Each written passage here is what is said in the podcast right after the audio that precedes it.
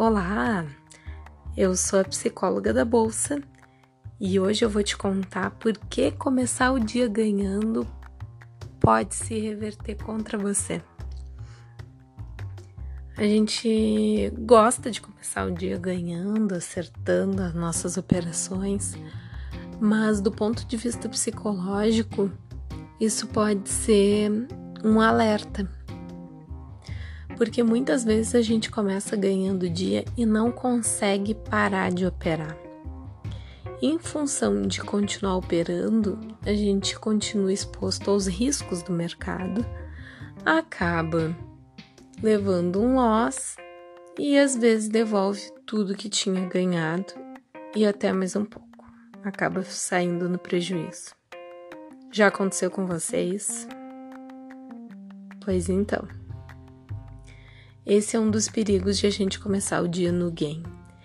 Por quê? Porque o game nos deixa eufóricos, nos deixa muito alegres, muito felizes. E do ponto de vista da psicologia evolutiva, a alegria, essa emoção, ela serve para nos aproximar de algo. Se eu como algo que é gostoso, eu me aproximo desse alimento, eu gravo melhor esse alimento e em uma próxima vez a minha tendência é me aproximar de novo, com, comer de novo a, aquilo ali. E do ponto de vista das operações é a mesma coisa. Quando a gente começa o dia ganhando, a nossa tendência é continuar operando. Aí é que mora o perigo. Porque diferente de um sorvete, que a tendência é que um sorvete seja sempre gostoso e sempre interessante, uma operação no mercado financeiro nem sempre é lucrativa. E aí é que mora o perigo, porque para o nosso cérebro, uma operação uh, no gain cria a impressão de que todas as próximas seriam também lucrativas. Por isso que começar o dia ganhando pode ser muito perigoso. Então, quando você começar ganhando, lembre desse áudio. Lembre que você vai ter que contrariar uma tendência natural que todos os seres humanos têm de, ao sentir felicidade, continuar envolvido com aquele processo. Aqui a gente vai ter que racionalizar e criar um mecanismo de análise da situação para que a gente possa interromper as nossas operações quando a gente estiver no gain, contrariando a nossa tendência, o nosso fluxo de continuar operando.